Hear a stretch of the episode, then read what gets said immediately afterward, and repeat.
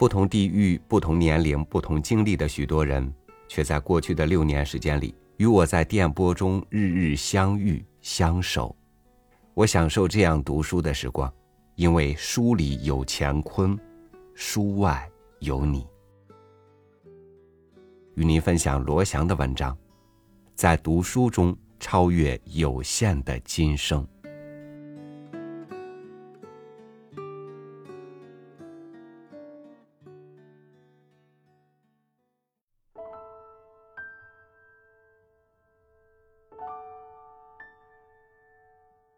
在世界读书日，我应邀分享自己的读书心得。说来还是有点惶恐不安。我是一个非常普通的老师，充满着人人都可能有的偏见、愚蠢、傲慢、自欺与虚荣。我平时没什么爱好，读书是我打发时间、对抗虚无的方式。读书心得也仅代表个人的经验之谈。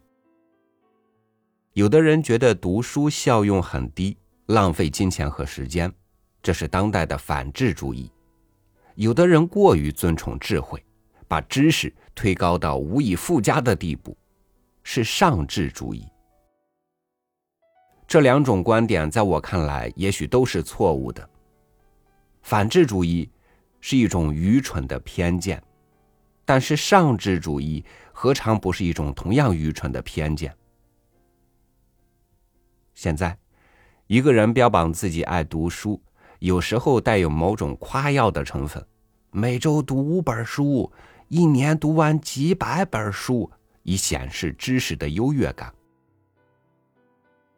在我看来，这种爱读书带来的优越感和清高，通常都是不学无术的表现。之前我们提过，智力与智慧是两码事。很多智力出众的人不一定有智慧，很多智力发达的人其实都非常愚昧。我一直都认为，真正的智慧一定是否定性的，也就是承认自己的无知。读书就是为了攀登智慧的阶梯，这其实是一种悖论性的存在。我们因为无知而读书，读书又让我们真正承认自己的无知与浅薄。拒绝读书当然是一种愚蠢，但是因为读书而滋生出骄傲与傲慢，是一种更大的愚蠢。很多哲学家对书籍都有一种悖论性的理解。塞缪尔·约翰逊认为，阅读的普及有助于读者的思想解放和社会的民主进步，但他又担心某些不符合规范或者缺乏选择性的阅读可能会助长读者的傲慢与偏见。苏格拉底也曾经用药物来比喻写作，书籍就像药，可能是一剂良方，也可能是一剂毒药。今天，我也依然想在这种悖论性的视野中来谈论读书。我有限的经历和经验提醒我，读书也许有4个维度，或者说4种境界。在书籍中逃避世界，这个世界并不美好。我们经常看到令人伤心、愤怒的新闻，每天的工作和生活也不尽愉快，甚至十分厌倦。职场不如意，情感也没有着落。很多人用读书来逃避现实，当我们沉浸在书籍中时，现实似乎已经不存在。我也经常用读书来逃避现实，暂时忘记现实世界的蝇营狗苟。长恨此身非我有，何时忘却营营？夜阑风静胡文平，小舟从此逝，书海寄余生。我很喜欢《纳尼亚传奇》的作者 C.S. 路易斯，他小时候就沉迷阅读，自认为书中的世界比外面的世界更真实。路易斯自称家里的书都从书房溢了出来，他把书籍当作这个世界上最安全、最温暖的避难所，能够保护自己的心智，远离生活的种种凄苦。但是路易斯在书中搭建的美好世界，随着母亲的病逝轰然倒塌。书籍并没有为他提供真正的庇护。当他从想象的世界中走出来，他依然要面对这个满目创伤、令人痛苦、令人心碎的世界。如果书籍只是我们逃避世界的工具，那么当你在书房的时候，似乎就拥有了对抗整个世界的力量。但是当你走出书房，会发现自己还是那个无能为力的懦弱之辈。这难道不是一种自我欺骗吗？如果读书只是逃避，那又与吸毒和放纵有何区别呢？不都是为了逃避庸碌空虚的生活吗？一个在购物节通宵购物的人和一个读一页书的人，难道不都是带着暂时的兴奋和事后的疲倦，乘兴而来，败兴而归？逃避可能有用，但现实世界的困境并不会因为逃避而消失。在书籍中营造世界。这个世界不完美，但是人类喜欢追求完美，我们会用想象去描绘完美，让我们暂时可以忽略世界的不完美。当我们看到一个半圆，脑海中一定会补出完整的圆。人类对于完美的追求，也许根植于灵魂的深处。落日余晖，云卷云舒，只有人类会因此思考和感动。小时候我很喜欢看武侠小说，因为这迎合了我行侠仗义的想象。在现实世界中，我经常被欺负，因为长得又高又瘦，就被同学看成是异类，还被说患有巨人症，虽然长得高，但不会打篮球，于是更加被瞧不起。我初一摔断腿，被起绰号叫瘸子，这个绰号一直跟到高三。我就会在武侠小说中把自己想象成快意恩仇的大侠。很多时候我们对现实不满，转而在书籍中追求圆满，但这种圆满不可能是完全虚构的，头脑中任何的假设都是以现实世界的存在作为基础。也许对完美的追求就是我们作为人类的出厂设置，每当我们遇到不完美，就会激活这种本能，在书籍中想象和营造一种完美。可是，想象毕竟只是想象。我们在书籍中获得的完美，在现实世界中依然不完美。当你像鸵鸟一样把脑袋埋进书籍的沙土之中，这个世界并不真正变得完美。这种营造的美并不真实，而且带有强烈的虚伪和自我欺骗。伊恩·麦克尤恩的《赎罪》让我对于这种文字所营造的自我欺骗有了更深的体会。20世纪30年代的英国，阶级观念还很严重。主人公布里奥尼·塔利斯出生于富有家庭，是一个想象力丰富、擅长写作的女孩。13岁的塔利斯不自觉地爱上了管家的儿子罗比，但他也知道罗比跟自己的姐姐相爱。有一天，当他看到罗比和姐姐塞西利亚有逾矩行为的时候，他内心暗流涌动，嫉妒、愤怒、羞耻、偏见，自此认定罗比是一个流氓。当表姐罗拉遭人强暴的时候，他在黑暗中只看到了罪犯的模糊身影，就确信无疑地认定是罗比。作为唯一的目击证人，他非常肯定地指认罗比。就这一句话，罗比被判入狱。他把罗比和姐姐一生的幸福彻底断送，自己也开始了漫长的赎罪之路。这本书让我反思的是，他的赎罪是通过文字来完成的。塔利斯后来成为一名非常成功的小说家，他在书中虚构了姐姐和罗比的团圆结局，来让自己获得解脱。最后，他以谎言弥补了谎言。这个虚构的故事是他真实的想法，却是他无法实现的愿望。文字成为道德上的泡泡浴，但是这真的能够赎罪吗？类似的作品还有石黑一雄的《长日将近》。这本书将人性的自我欺骗描写得淋漓尽致。瑞典学院将诺贝尔文学奖获得者石黑一雄的创作母题归纳为记忆、时间和自我欺骗。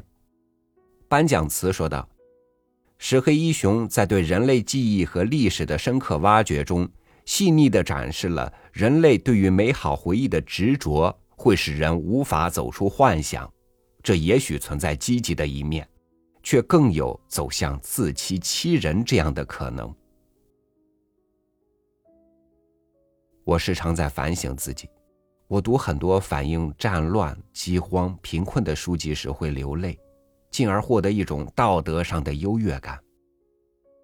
我为他人的苦难感同身受，为他人苦难的故事流泪，为他人苦难的故事伤心欲绝，就自我感觉是一个道德高尚的人。但是我真的身临其境吗？我付出实实在在的帮助了吗？唐麦林是一位杰出的战地摄影记者，他拍摄的一张非洲白化病儿童的照片给了我极大的震撼。照片中身患白化病的黑人儿童骨瘦如柴，奄奄一息，而且在非洲某些地区，患有白化病的儿童被认为是恶魔的化身，他们因为迷信而饱受迫害，甚至会被肢解用于巫术。但说实话，我的感动只是瞬间的，我其实什么都没做，只是流下了几滴眼泪。罗素称自己活着有3个动力，一是对爱情的渴望，2是对知识的追求，3是对人类苦难不可遏制的同情心。但罗素只爱概念上的人类，不爱具体的人。他热爱民众，并为他们的苦难而痛苦。他主张人人平等，却从未放弃自己的伯爵头衔。他主张男女平等，却是为了有更大的性自由去拈花惹草。远藤周作在《沉默》一书中有一句话很扎心：罪，并不是一般人所想象的，如盗窃、说谎。所谓罪，是指一个人通过另一个人的人生，却忘了留在那里的雪泥红沼。如果我们只是通过阅读营造一个假想的世界，却不愿意走入真实的世界，并关心真实世界中他人真实的苦楚，那么这种自我欺骗式的阅读其实毫无意义。在书籍中理解世界，读书可以让我们暂时忘记真实的世界，排解自己的忧闷，但是我们终究要拥有进入世界的力量和勇气。在某种意义上，读书既是一种出世，又是一种入世。有一个持续采访特蕾莎修女30多年的美国记者，在他年老发白的时候问特蕾莎修女，为什么你可以照顾那些垂死的病人，为他们洗脚擦身体，但我却做不到。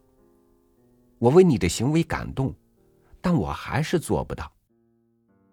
特蕾莎对记者说，来，你面前现在就有一个人需要你的帮助，你可以为他清洗污垢，给他作为人的尊严，不要老是在想要做。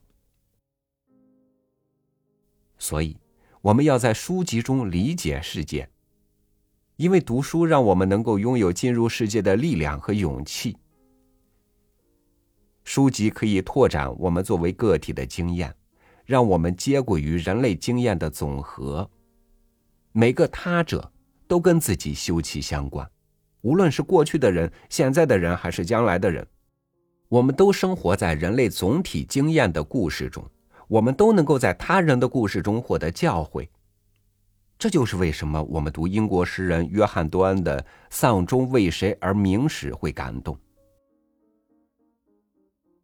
没有人是与世隔绝的孤岛，每个人都是大地的一部分。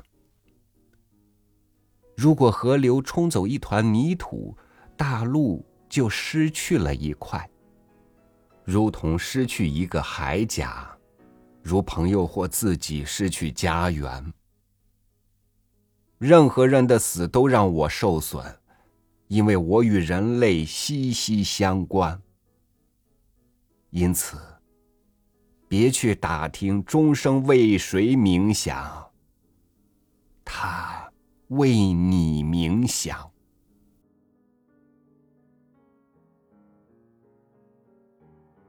无论是虚构作品还是非虚构作品，其实都是在探讨人类在不同情境中应当如何去选择。我们个体虽然是独特的，但是在人类的总经验中，个体又并不独特。我们经常说，每个人的悲喜并不相通，从个体的角度看，也许是对的，但是放在人类的总经验中，这又并不准确。每一部伟大的作品都会让你更多的认识自己，理解自己。我很喜欢威廉·格尔丁的《蝇王》，每次读都能够再次洞悉我内心深处的幽暗，觉得自己比想象中更邪恶、更幽暗、更堕落。托斯托耶夫斯基的书籍会让你深刻地认识到人性的复杂，赫胥黎的《美丽新世界》会让你反思科技与幸福。总之，每一部伟大的作品都是对你心灵的追问，都在帮助你反思自我，走出偏见，引发你思考那些自以为是的观念是否真的无懈可击。如果你现在一心向往成功，那我推荐一部让你感到扫兴的书，巴尔扎克的《驴皮记》。人世间有一块驴皮，能够实现你的一切愿望，但随着愿望的实现，驴皮将会缩小，你的生命也会缩短。你是否愿意接受这块驴皮？如果你现在春风得意，踌躇满志，那也许可以打开莎士比亚的《麦克白》，它能让你认识到，不要过于留恋聚光灯下的人生。明天，明天，再一个明天，一天接着一天的蹑步前进，直到最后一秒钟的时间。我们所有的昨天，不过替傻子们照亮了到死亡的土壤中去的路。熄灭了吧，短促的烛光。人生不过是一个行走的影子，一个在舞台上指手画脚的拙劣的伶人，登场片刻，就在悄无声息中悄然退下。它是一个愚人所讲的故事，充满着喧哗和骚动，却找不到一点意义。如果你被强烈的使命感所驱使，甚至为了使命不惜把他人作为工具，我推荐你看格尔丁的另一本著作《教堂尖塔》。这本书会让你反思，自我强加的使命是否只是一种自我欺骗。当我们越多地理解世界，我们也就越多地理解自己。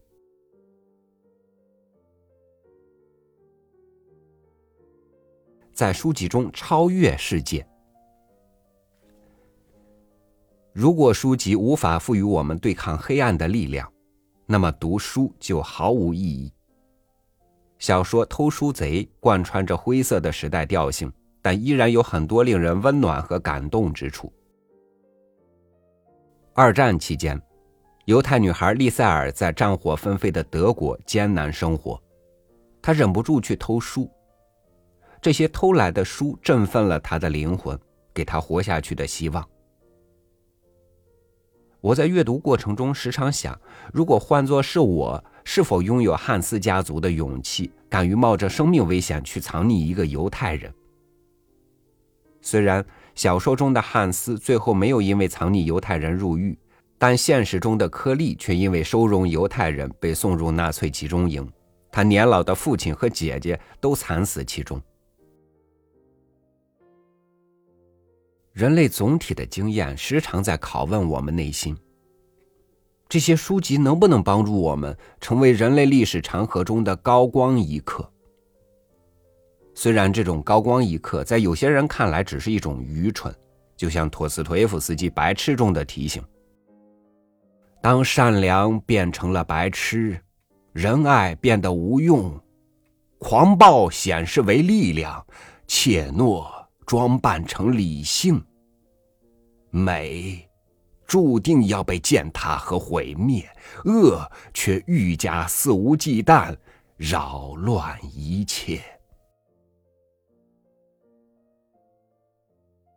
梅什金公爵并没能撼动这张根深蒂固的网，他并不能为这个世界做什么，他只能回到自己的净土。但是这个世界真的有净土吗？如果没有净土，我们还要做白痴吗？这或许就是为什么特蕾莎会说这样一段话：你如果行善事，人们会说你必定是出于自私的隐秘动机，不管怎样，还是要做善事。你今天所做的善事，明天就会被人遗忘，不管怎样，还是要做善事。你如果成功，得到的会是假朋友和真敌人，不管怎样，还是要成功。你耗费数年所建设的可能毁于一旦，不管怎样，还是要建设。你坦诚待人却得到了伤害，不管怎样，还是要坦诚待人。心胸最博大最宽容的人可能会被心胸狭窄的人击倒，不管怎样，还是要志存高远。人们的确需要帮助，但当你真的帮助他们的时候，他们可能会攻击你，不管怎样，还是要帮助他人。将你所拥有的最好的东西献给世界，你可能会被反咬一口，不管怎样，还是要把最宝贵的东西献给世界。这也许就是经验哲学家阿奎那所说的，我们今生活着的唯一意义就是超越今生。这就是我认为读书的4个境界。我们在书籍中逃避世界，营造世界，理解世界，超越世界。大家都非常熟悉童话故事《三只小猪》。三只小猪为了抵挡大灰狼，分别盖了一座房子。大哥盖了草房子，二哥盖了木头房子，但是三弟不嫌麻烦，盖了结实的石头房子。最后只有石头房子没有被大灰狼弄倒，保护了三只小猪的安全。我觉得小猪所搭建的房屋就可以象征人类的思想观念，可以捍卫我们自己。我们一定都是依据一定的思想观念在生存。一种崇高的观念可以将人高举，一种卑下的观念则会降低人的尊严。读书在某种意义上，正是站在人类总体经验的基础上，来获得安身立命的伟大观念。只有这种伟大的观念可以赋予我们作为人的尊严，可以让我们生活的有意义、有目的、有安全感，能够让我们超越暂时的琐碎和有限，能够让我们在一种更高级的意义上审视我们的日常生活。这种观念也能够像石头房子一样，来帮助我们抵御人生的艰难困苦以及命运的当头棒喝。无论是疾病的流行，还是外族的入侵，人的肉体也许很容易毁灭，但是这种伟大的观念却万世长存。人类只有站在伟大的观念上，才能感到自己的高贵和价值。伟大的观念创造伟大的人类。我一直觉得大学之大，不在大楼，不在大师，更不在大官，而在于伟大的观念。哲学中有一个基本的争论是共相与殊相。有人说苏格拉底和他的学生们共同搭建了西方哲学的大厦，柏拉图讨论共相，亚里士多德讨论殊相。但是追求共相的人很容易自诩掌握了绝对的真理，过于独断，只谈多元，又很容易陷入相对主义的错误，认为没有绝对的对，也没有绝对的错，在虚无中迷失人生的意义。你会发现，只有当我们认识共相，才能理解殊相。如果没有对普遍观念的追求，只追求个性化和多元化，可能会导致意义的消解。就像孔子临死之时对子贡说：“泰山坏乎，梁柱摧乎，哲人伪乎。”因此，我个人的读书体会是尽力寻找共相与殊相的结合，这是我一生的追求。我们用读书向先贤致敬，因为他们是我们追求智慧之路的前辈。只有谦卑，才能让我们真正认识前辈先贤。通过书籍，我们站在前辈的肩膀上，也许能看得更高。但是请注意，你即便站得再高，你离天依然无限遥远。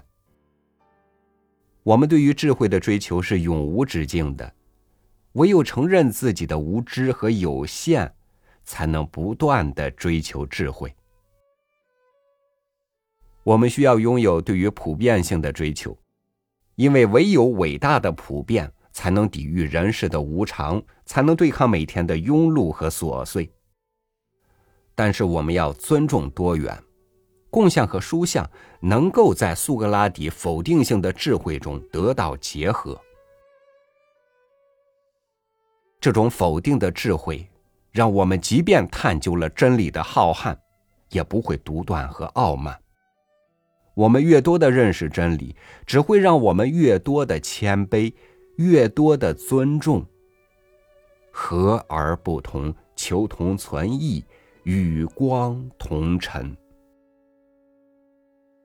我们无知，所以我们读书；我们读书，所以越承认自己的无知。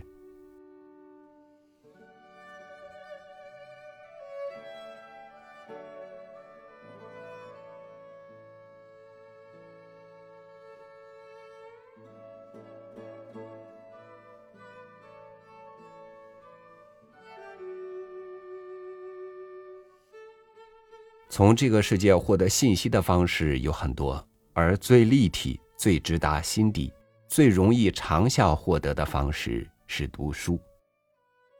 读书不多的我，也想这样劝己劝人：能读，就去读点书吧。好，感谢您收听我的分享，我是朝宇，祝您晚安，明天见。